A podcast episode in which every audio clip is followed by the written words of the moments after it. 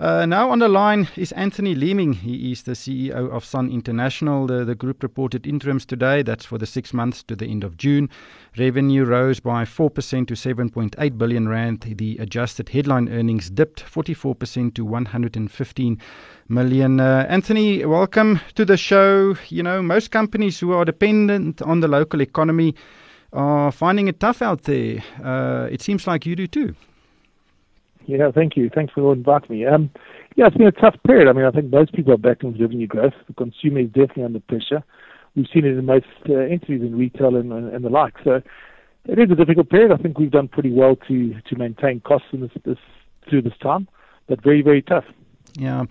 You've been focusing on closing loss-making businesses, Fish River and Marula being two of them, and that had a big impact on your profitability. How many remaining loss-making operations do you have?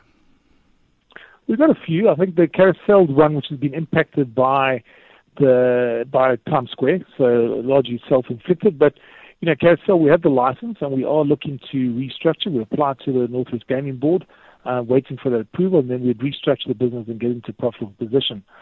There's an ALERDI. It's a small license for the Free State. We are a little bit concerned that what would happen to that license. It's not a big loss. It's a few million rand at the EBITDA level. And basically, we only report it separately. It's so small. The others are the Mesler here in Sandton. And the main problem there is the lease. And the lease is long-term commitments, so not something we can get out very easily. So those are the main ones in South Africa. In Latam, we have the Ocean Sun Casino, and there we have downscaled quite significantly and are looking to exit some excess property that we have in the building. And then in Columbia, we've also closed the Sun Now Casino, where we had long-term rental. Unfortunately, we've settled that rental as well. So getting out slowly but surely, and there's still a few to be addressed. Yeah. We have been seeing some economic problems in South America in addition to what we are seeing here in South Africa. How does those economic and political, turmoil or conditions affect the businesses in South America? Yeah, look, most of our businesses are in Chile, and Chile's been, I'd say, relatively probably similar to South Africa, but a little bit less of an impact. Their currency hasn't depreciated by quite the same amount as ours, but it has depreciated probably about 10% of the dollar over the last few months. South Africa has depreciated a little bit more.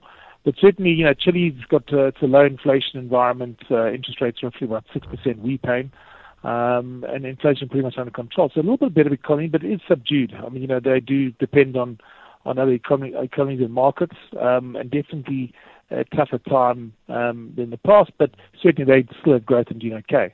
In Peru, it's remained pretty stable against the dollar, and we've actually experienced a very good revenue growth there. So that's a little bit different, but but also, again, suffering a bit from general economic pressures. Yeah.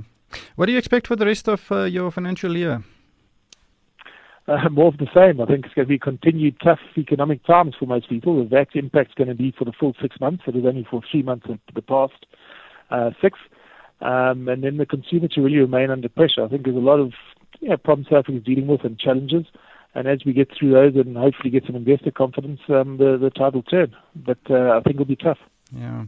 Well, thank you, Anthony. That was Anthony Leeming, CEO of Sun International. I just see that the Sun International share price has bounced about 7.4% this morning, up to 57 Rand 45. Interesting results there from Sun International.